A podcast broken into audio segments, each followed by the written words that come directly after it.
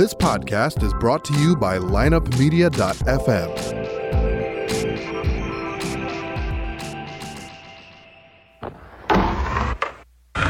Because if you can tell me what your habits are, I can tell you what sort of a person you are. I can tell you what your future looks like.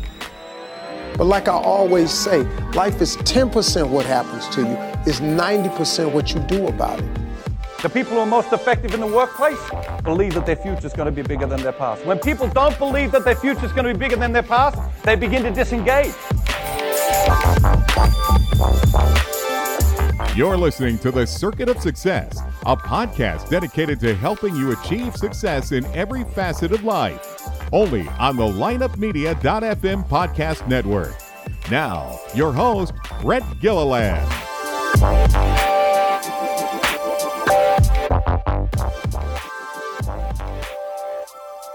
Well, welcome everybody.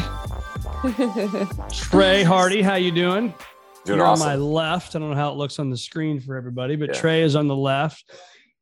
And then uh, Annie is over here. We're gonna have to mute Facebook. I forgot about that. I'm gonna have to do that. Sorry for those people that are watching, but I have to use it. How do we do that? I feel like I have to do something like that on every single like Zoom or Teams call that I'm on. It's always my computer. It's always like my phone. They're like, Trey, can you just stop talking and just we, we don't really need you on the call anymore. Like, this is this is awful. At all. All right. I think we're good. Can everybody hear us? You know, if you can hear us over there, Jason, if you hit the volume, can you hear it?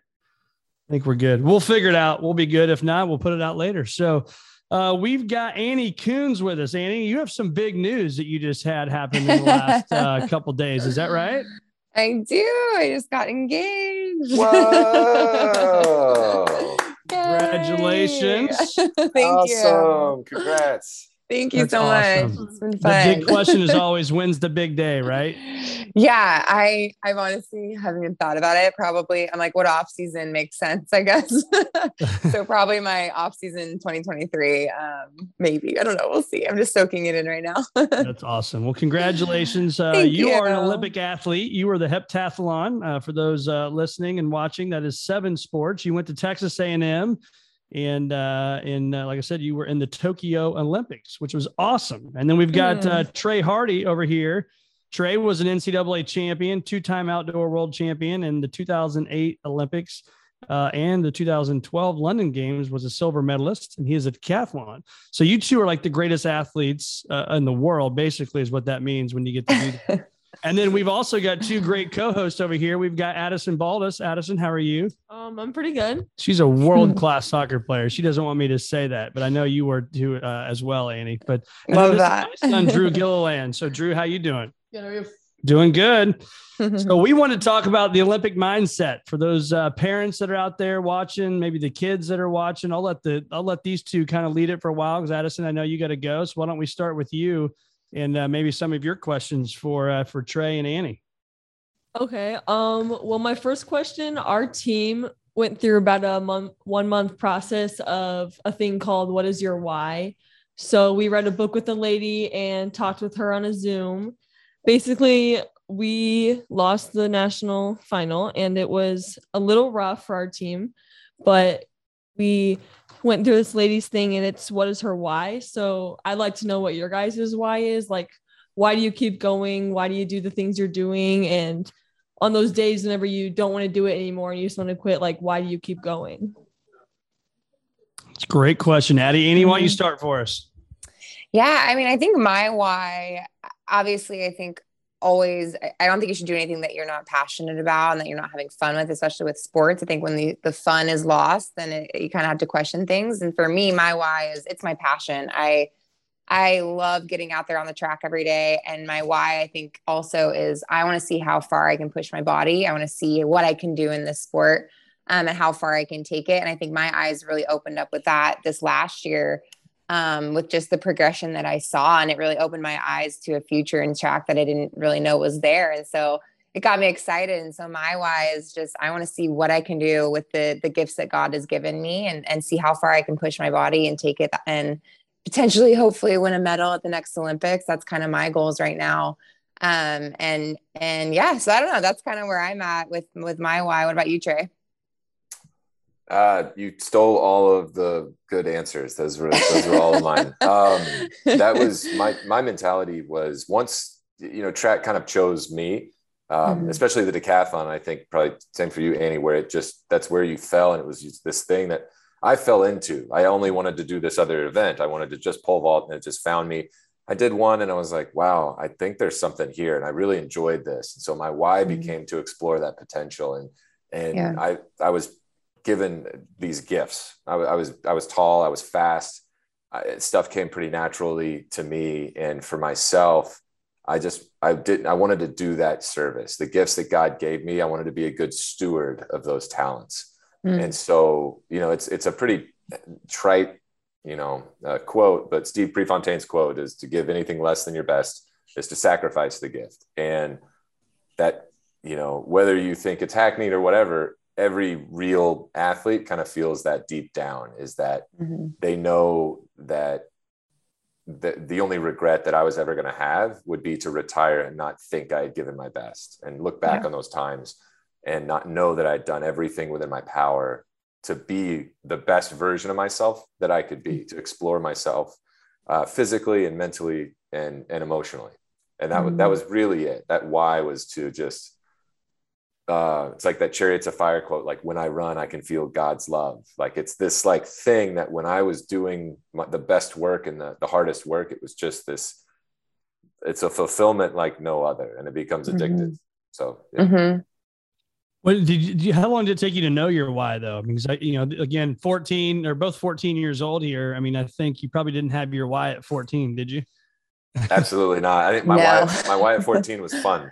Is yeah. this fun? Yeah. Absolutely. I think I'd agree with the same thing. I loved hanging out with my friends. I loved playing sports. Um, and it led me into these opportunities that I didn't know were there, or would be there. And um, you kind of just follow that. And, and then it turns into this passion that you develop over years, I think.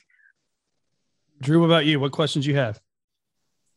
Um, one of my questions is um, both of you, like growing up, loving sports, and being athletic. Um, when did when was the time that you know you wanted to be a, like become an Olympian?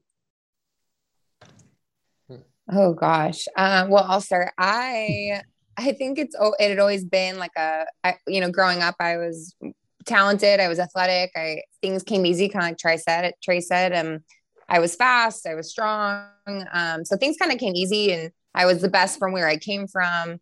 And so it was kind of this far fetched dream. I remember I got interviewed in, in, high school and they asked me, you know, what do you want to be an Olympian in, like track or soccer? And I was like, both. And like you say these things, but I think for me, it really became real, um, like in co- during COVID. I think I really realized that my dream was to become an Olympian, and I was going to do whatever it took to get there. Um, so it t- it it didn't really feel real for a while. I think it was a far fetched dream for me, but um, up until I was, let's see, 20, I was 26 or 27 um, is when I really took it seriously to, to kind of pursue that dream, I guess. Trey, what about you? Yeah, that was, yeah, you know, I'd been in the sport a little while as well. Uh, not as late as, as Annie, but it was, I had only been doing the decathlon for a couple of years and I was a sophomore in college and I went to the Olympic trials and didn't really know much about it. Had only done a couple of decathlons, and I went out and competed with the reigning world champion. I went out and beat in a race like the eventual Olympic champion, uh, the guy that won in 2008. And I, I just saw all these guys and was like, wow, this is like, had no idea there was a future in it. Had no idea that I had that within me to like want to be an Olympian. But it was that just that first time stepping on the track in that professional setting that was maybe a little bit of that competitive nature in myself, mm-hmm. knowing like I think I can compete with these guys and and they're they're mortal, you know, because at that yeah. at that stage they are up here. It's they're the best of the best. I am not even on the same screen. You know, like I, I would I would do this to show the depth of how far away I was, but I'm like way down here. You can't see. So it made it very real and tangible for me. And then I knew I could compete and I just needed time because they were I was 20 years old, they were 28 years old. I just needed mm-hmm. time. And so it gave me that glimmer of like, okay, if I stick with this, there's something here. I want to mm-hmm. do this. And that became the commitment from that day forward. Yeah. Yeah, I would yeah. Go ahead. No, go ahead, Annie. I was just going to say, I would think, I, I, think the Olympic trials for me, not listening to Trey, kind of looking back, was 2016 for me. And same thing, I was a soccer player that, you know, that was my focus for so many years. And the trials, I didn't expect to qualify for the Olympic trials. And you're there and you're just kind of enamored by the athletes you're competing with. And it really opens your eyes to, to dreams that you, you know, you might not thought could be there, opportunities that you want. And um, so competing with the best of the best, I think really motivated me to kind of pursue it further as well. Probably people you knew and looked up to, right? Oh, forever. Yeah. Uh, you're, yeah, you're running and, and competing against girls that you've been looking up to and watching what their the marks have been and watching them compete all over the world. And, and all of a sudden you're in the lane next to them. And it really opens your eyes to, to what could be your future. Addie? Um, so I'm going to be 15 in April and I know you guys are not 15, but what advice would you give to your past 15 year old self if you could say something to him?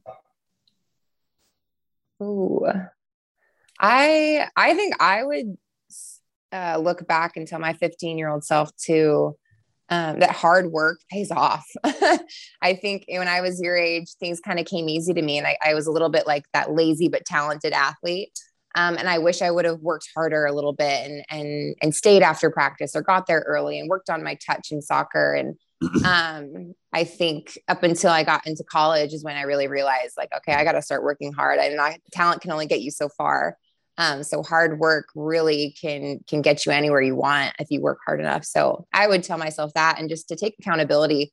I think it's really easy when you're young as well, just to kind of point the finger at like your teammates or your coaches or your circumstances um, and not look in the mirror and say, okay, what could I be doing to get better and, and change my circumstances? So I think taking accountability and then working hard um, can get you really, really far.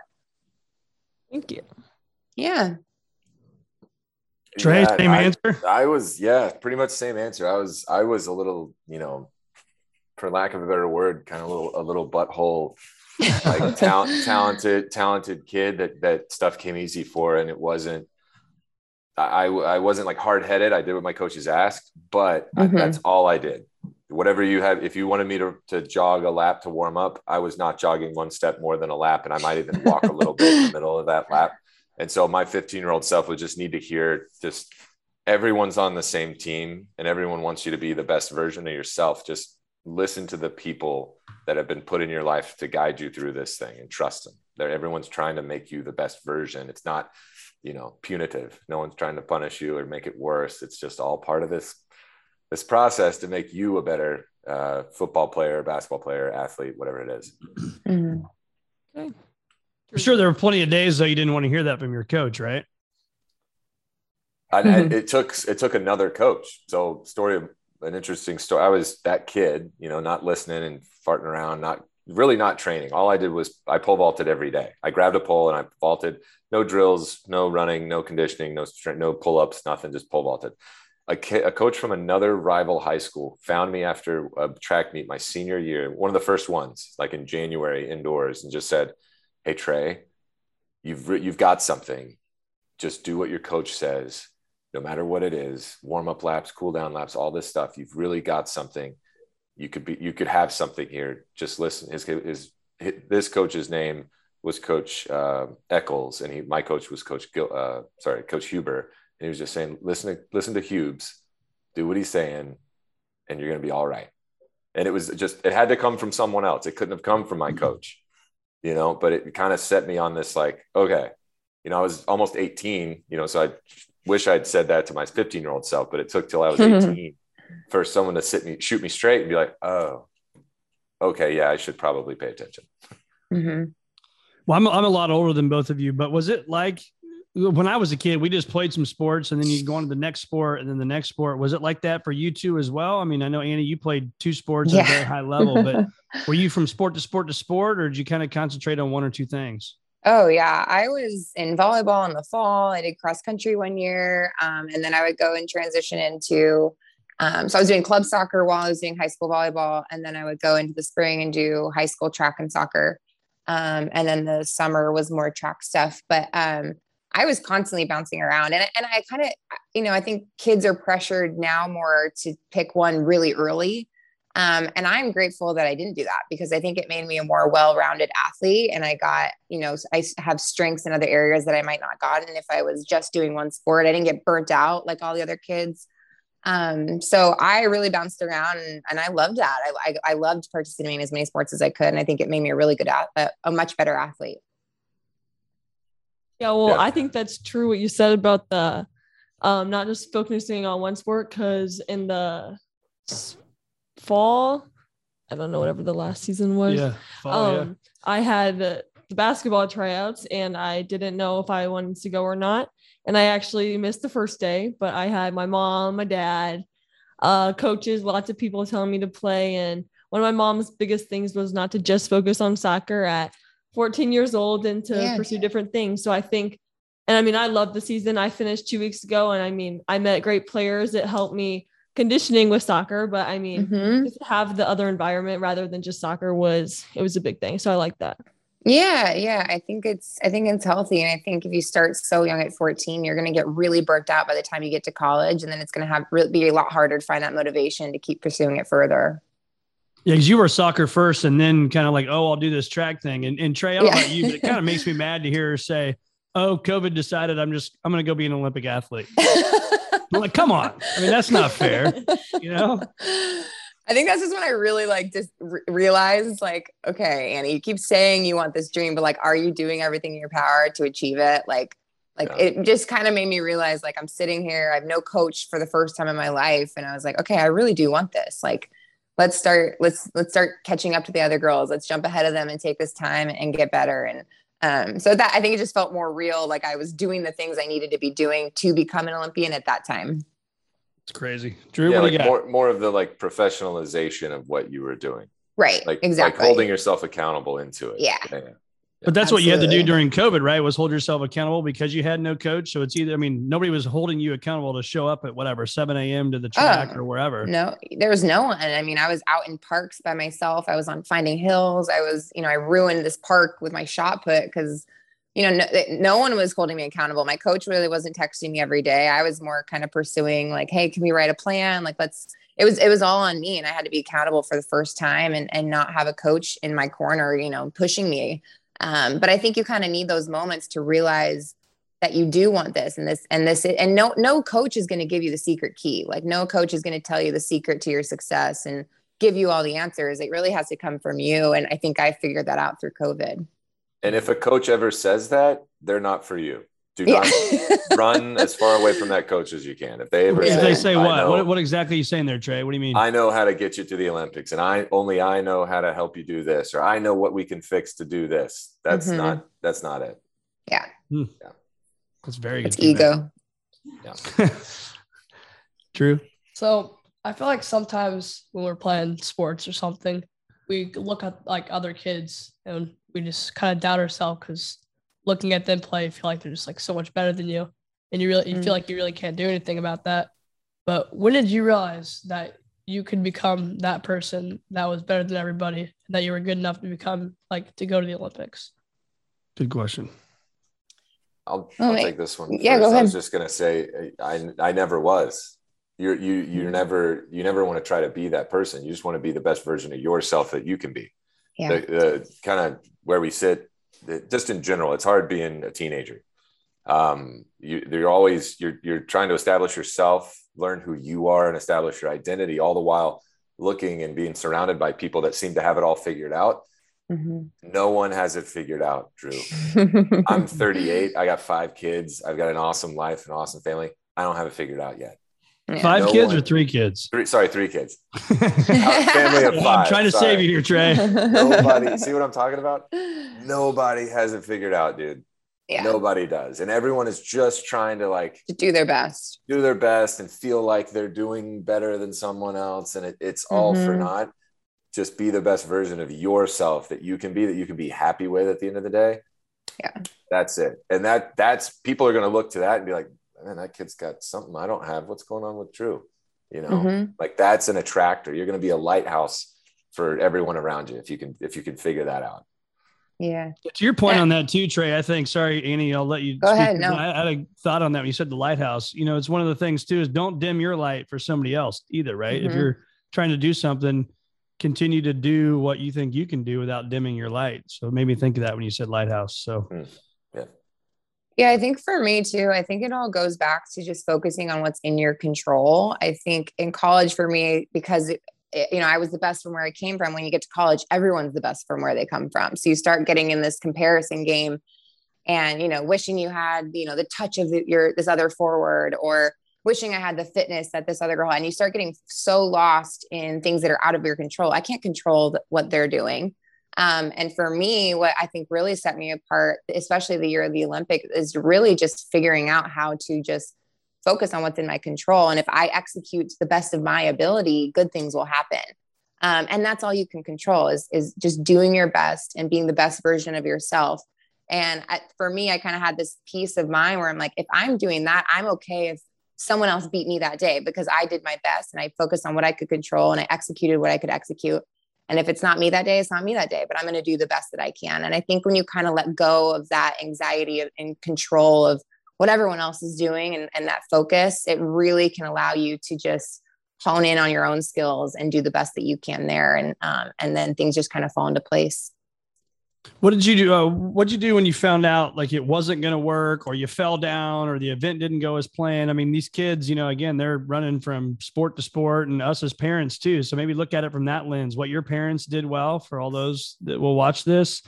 I mean, what what do we need to do as better parents and for the kids if they do fall down or if they're feeling bummed out? What can we be doing better? I I, I think what what's missing from a lot of this is that the kids aren't at the table when the parents and everybody are deciding their future. What you see mm-hmm. is this like my my son or daughter is going to be the best at X, and they're not really having those conversations with the son or daughter about is that what you really want? Is this really something that you want to take to this distance? Because it right. if it is, we're behind you. We'll support you.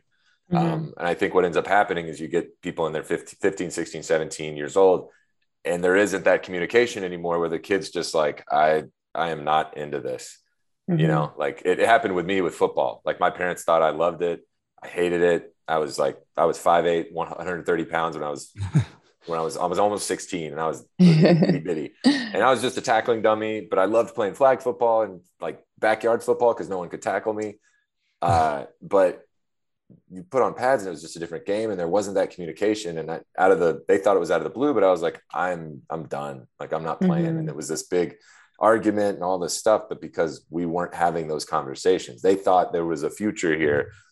And I was not about that, not about mm-hmm. that life. So, as parents, especially stuff that my wife and I, who was a professional athlete and a, a world championship medalist in the pole vault, we get it. Like, we understand um, the way in which we want to help them find their passion and find their the things that they're passionate about.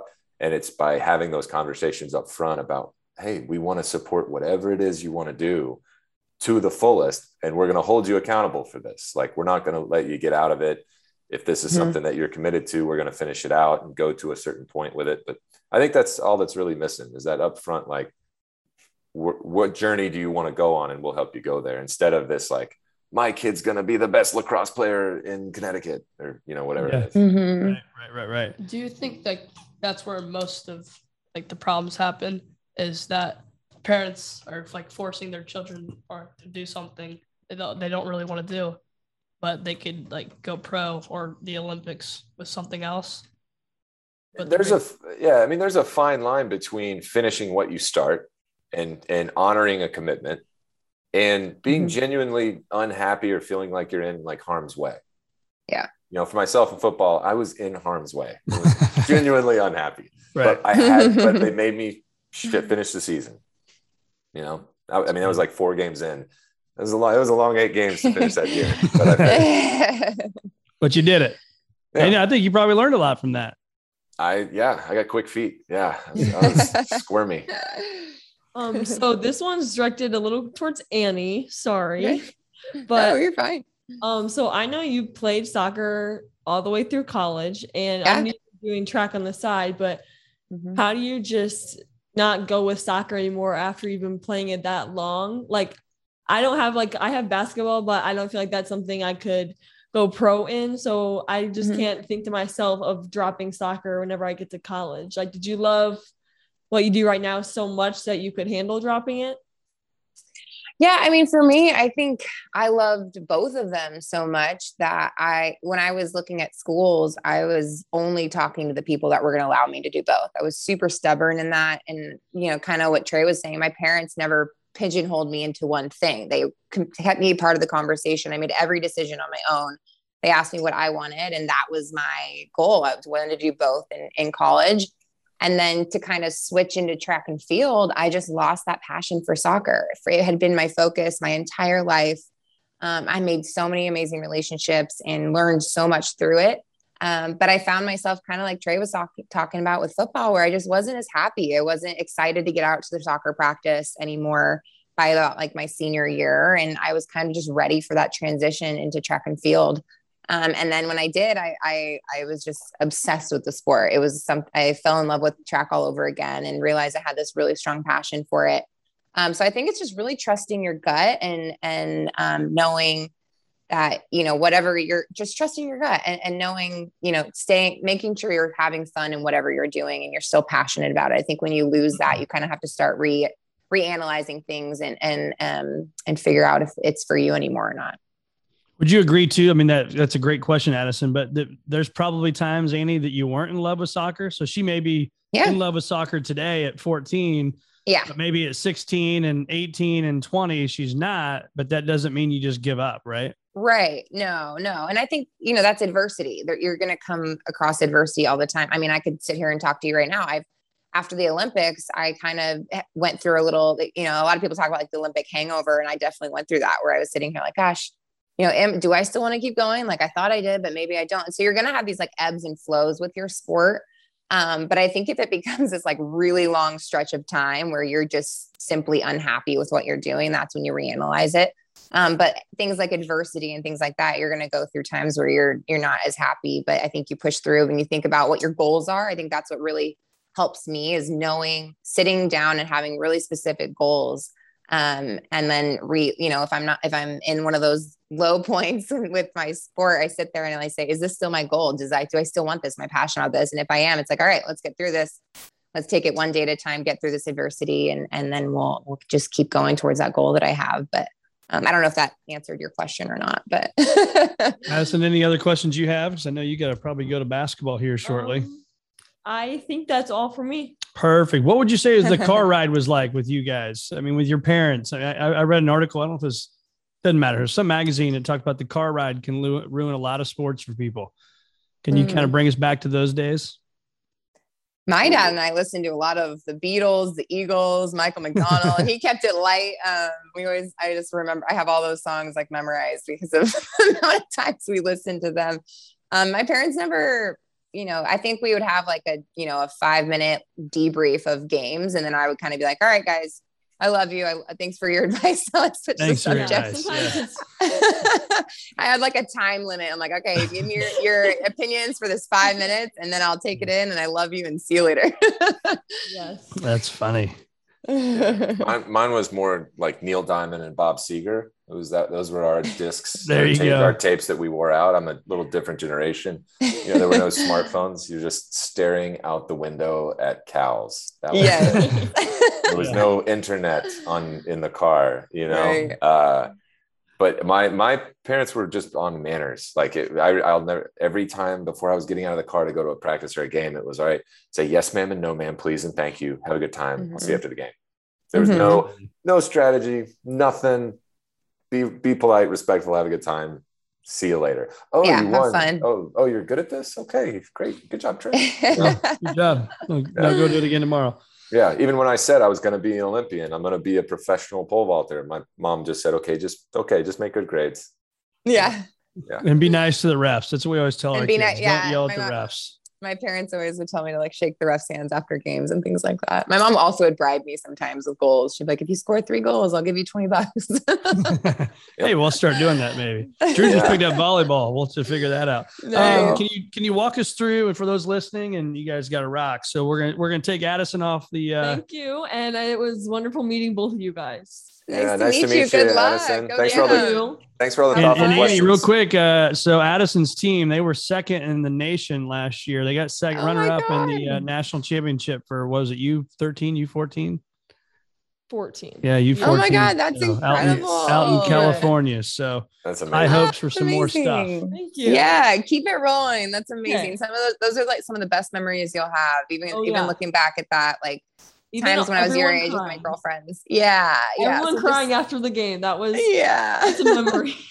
oh, that's awesome. Well, congrats. Will you guys you. bring home a winner for O'Fallon uh, girls sectional sectionals tonight? yeah, right? good luck. Yeah. All right. Thank well, it's just you. you and I, Drew. We got a few more questions here for you, if that's all right. So, can you walk us down memory lane on what it was like when you knew you were making the Olympics and uh, and what that night was, opening ceremonies? You're walking around with all these athletes. I'll Annie go first. There, it's a little, little fresher. yeah. Oh man. Um, gosh, for me, you know, the Olympic trials at going in, I didn't have a full heptathlon. So I really just had to decide to trust myself and trust my training and know I was ready.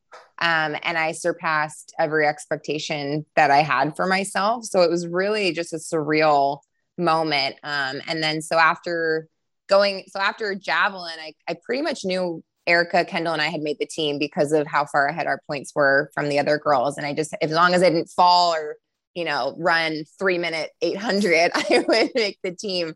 Um, so going into that, I, I realized, oh my God, I could win it though. Like, so that was really exciting. Um, and when I pr- crossed the finish line and we were like waiting in anticipation, I saw the number six, seven, and I was at the top of the leaderboard and it was just a surreal moment because it's you know you go through so many ups and downs training for the olympics. It's such a long journey for us. It was a five year journey that we had been on and um all the tears all the hardships all the self-doubt it just it all was worth it. And it all was just it was more than i could have ever dreamt of. My whole family was in the stands there to support me.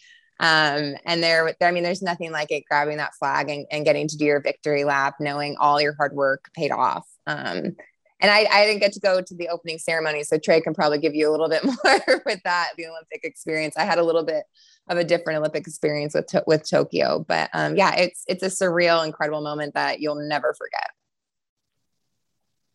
Yeah, same same feelings. Um, had had just going into that that 08 trials was my very first uh, uh, real real shot to make the team and went in hadn't done a full. I'd, I'd been seriously injured all year. I think I'd scored way below the Olympic standard, just barely. I mean, got in on you know score wise and had a Mhm. good meet, scored really well, and you're sitting there on the podium and the two gentlemen like at the last Olympic trials, the one that won, the one that won the silver medal in Athens, the, the world champion from 2003. I was right there and I, I beat one of them. I got second. I'm sitting there and it's just like, it's like, oh crap, it worked. Like, Yeah. like what Annie's saying, like all the stuff that you don't really know why you're doing it. You do, Mhm. but you're like, I hope this works. Like, I hope this is the right thing. I hope these are all the things I'm supposed to be doing because no one has this blueprint of how Annie Kunz is supposed to make the team or how Trey's supposed to make this team. And so you you're sitting there, and my, I knew I was going to be on the team relatively early on in the in the competition, but until you cross the line, you see your name, you see a score, and you're like, it's oh real oh, it, oh my gosh, this worked yeah oh my gosh, this worked. And you're just like, oh, and you get this rush of all the people that helped you get to that that spot. yeah Like, uh, like all the therapy. Like I'm texting people that gave me a massage in January. Like we did it, you know. Like I can't believe Yeah. it takes a Um, village exactly. And then the enormity. You get there. It was my first time out of the country. Was Beijing. I land. Uh, you unpack in the village, and I'm a, basically just had my stu- uh, my kit with me. You put it on. You walk down, and it was just it was the walk itself not a great experience. It was like seven hours on your feet. It was just miserable. But I'm like, yeah oh my goodness, there's uh, Kobe Bryant. Oh Yeah. wow. Whoa, whoa, whoa, that's LeBron. Like, and you're just they're the biggest names and the enormity of it. And like the current the president at the time, George uh, W. Bush, walked in, started started saying, "How's it going, guys?" And then his dad walked in right behind him, H.W. Bush, and you're like, "This is a big deal." Wow. Like I thought it was, I thought this was cool. Now this is a really big deal, and Yeah, it became such it, an it started honor started to get in my head a little bit about like, okay, this is way too big a deal for you, Trey. You're just this little kid from Alabama. You have no business being here. but that was that opening ceremonies thing. There's a ton of pride and honor, and you're walking out into a stadium that's just the center of the actual universe. And life as we know it, there might be life on other planets, but for all intents and purposes, everyone on Earth was watching the Beijing opening ceremonies, and there I am, just like, okay, okay, this is really this is a big deal. Um, yeah. So that was it. That was just a really like, oh, it's got to be so emotional too. I mean, you've been eating, yeah. you know, so emotional, perfectly fine for eight years, four years, whatever it's been, right? I mean, your diet to sacrifice yeah. and maybe some not as late nights as your friends wanted to go out. You know, there's so many sacrifices. That's what I love about the Olympics is just the, mm-hmm. the magnitude of the sacrifices these people, the you athletes make is incredible. Yeah. Incredible. Oh yeah, it's a lot. I mean, Annie, you're doing it now, right? To get yeah. ready for the next one. I mean, you got what, three years? No, no, gosh. Yeah. No. Yeah. No, three. we got Annie's got the world championships on US soil this summer. this you gotta get ready for that. Yeah, that's what we're getting ready for right now. And then obviously Paris in like I guess two and a half, almost three years. So um yeah, it's and, and I think that's you know, kind of been the struggle of getting back into it again. I don't know if you can relate to that, Trey, a year after the Olympics, but it's everything emotionally, physically, mentally. You put everything you possibly can into making that Olympic team. Um, and then you have this pinnacle moment where, you know, you're wearing the USA uniform that you've dreamt about. You're next to the Olympic, you know, the reigning Olympic champion. Um, you're competing against girls that you've looked up to for your whole life, basically. Um, so it's just this pinnacle moment in your career. So now I'm kind of getting in that where I have to get back into that and set my goals again and and really get you know disciplined and diligent about my goals and the sacrifices that it's going to take. Um, and so yeah i'm kind of getting in back into that mode and um, dealing with a couple injuries right now but getting ready for outdoor worlds this july which will be in eugene which is super super exciting to be able to host that and have it in us soil um, at, at hayward field and hayward magic where the olympic trials were, were so i'm super excited about that. It's cool. Drew what do you got one last question for me. Um, so when you were like sports and you feel like there were people that doubted you, do you feel like now that you're an Olympian that they're kind of like more confident in you and try to like become friends with you now? yeah, maybe not, not cool because they're in the Olympics now, huh? maybe, maybe not friends, but there's a very, very passive, very, very passive, indirect "I told you so" all over the world right now. You know, like everybody that ever thought you know i wasn't going to be anything it's a yeah. terrible motivator you know it's external motivation trying to do something to prove something to someone else. Right. You know i a lot of mine came from within my own self of just Same. being that that best version of myself. But there's you know the high school version of me when i was just pole vaulting was really just to stick it to the high school basketball coach. Yeah it's true. That was it. Like i was just the guy told me to go be a pole vaulter and i was like all right here comes a big middle finger because i'm going to be the best pole vaulter anyone's ever seen you know mm-hmm. and that only gets you so far it really only lasts for like a month or so um, so mm-hmm. the the things that i'm dealing with now in this like post olympic olympic life let's like post track career was that you you I did a really good job. I felt like not tying my identity into mm-hmm. an outcome or into like Trey the Olympian.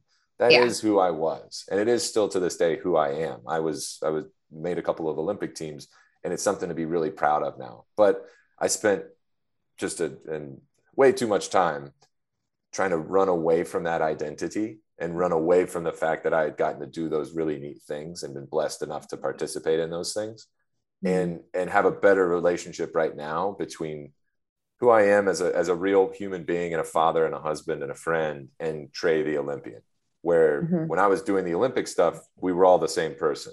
Now I can kind of separate the two and yeah, it's kind of this is it's hard to describe because I'm still kind of actively going through it. But um, the people that were my friends before I did anything cool are still my friends to this day. Mm-hmm. Yeah, same. And I think I've I've tried to really ground myself in that too. And and I think because I was you know not sponsored for so many years, you know, up until this, after the Olympics, I got sponsored. And so for those years, you know, no one's paying you, no one's, you're not doing it for anyone but yourself. And I, I'm almost, I'm just super grateful for that because my road wasn't super easy. And I think along that road, I learned that it has to come from me. It has to come from within. I can't do this for anyone else but myself. I can't do it for my parents or whoever else. And um, I think learning that and then kind of never tying my full identity to my sport um, has also kind of, I think it allows you to kind of just let go and have fun with it and not have all this pressure on you. Um, and for me, it's, it's kind of giving me that balance too, where, you know, I have my friends, I have my, my boyfriend, my dogs, I have my hobbies, I have things outside of track that yeah, so you gotta change your lingo, man. I know. I've done that like three times today. Uh, my fiance now. Um, oh, geez, there's my phone. But um, yeah, I think you just you don't. I think touching on what Trey said is just um, your sport isn't your identity, and I think figuring that out is really important. Yeah, I love it. Well, we could talk for hours upon hours, and I know you guys are busy people, and uh, but just really thankful for your time and lots of great wisdom today to Addison Baldus, who was with us, and for Drew Gilliland here. Just awesome stuff. You know, for me as a dad, it's pretty cool to see your son take notes, you know, on stuff that you yeah. I'm like, I'm sitting here wishing I could take pictures of this and just kind of Aww. bottle this up because it's pretty awesome time. He he unfortunately had to miss one. We my other three boys got to do one with Bunchy Young, the kid that was on the Super Bowl, and Drew couldn't make it that night. So this was Drew's way to get back here. He's he's here, and his brothers are at home right now. So you can uh, you can laugh yeah. at them later, Drew. But so but seriously, to Annie and Trey, I mean, thank you so much for joining us. You guys are busy people and and your own stuff going on. You didn't have to do this, and it's just it's just cool. And we came up with the idea to say, hey, let's help some kids, let's help some parents, and both of you are like, let's do it. Like in a yeah. millisecond, let's do it. So very thankful for that. Well, thank you for setting this up. It's even just fun for me to get to listen to Trey and kind of some of his experiences. Um, Trey's name has been a big name in track and field for a long time. So this is super fun for me. And any way we can help out kids. And I wish I would have learned a lot of the things I know now at their age. So thank you for yeah. setting this up and giving us that opportunity. Absolutely. Can you plug anywhere to find more of you if people want to uh, to follow your road to success and the uh, gold medal? Yeah, I am on Instagram mainly, just Annie underscore Kunz seven, um, and then Twitter just Annie underscore Kunz. Those are those are my two things I'm usually on. Yeah. and Trey, what are you doing these days? You want to plug your business real quick, and then uh, where we find more of you? Uh, yeah, I'm, I'm mainly on uh, on Instagram and, and some Twitter, but it's at Trey Hardee. Really, really simple stuff. Very good. In the yeah, and in like four or five months, we'll circle back on the business, but things are going really, Perfect. really well. Awesome. Yeah, basically Love bringing the, the peak performance of decathlon and Olympic success in the decathlon into wellness. It's awesome. Yeah. It is cool. awesome. We'll have a whole nother show on that sometime. But thank you both again for being with us. Uh, very, very thank thankful you. for your time. So thanks a lot. Thank you. It was a pleasure. Thank you so much.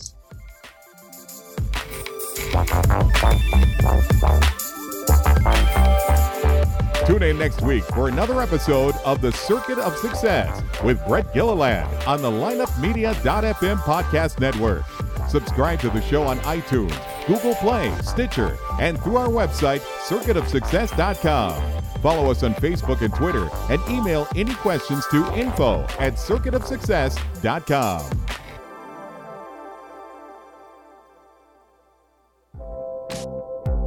This podcast was a presentation of lineupmedia.fm.